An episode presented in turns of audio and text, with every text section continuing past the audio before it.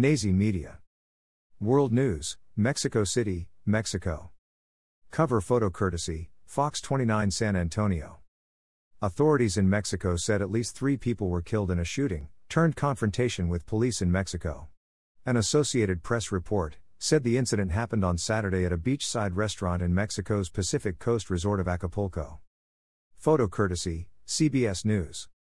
Two men reportedly approached and killed two men at a beachside restaurant.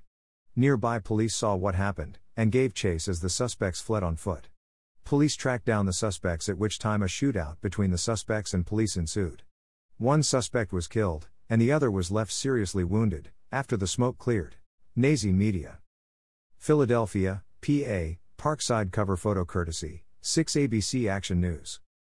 Philadelphia police said they are investigating a shooting in the Parkside section of the city overnight that left a 26 year old man shot 12 times.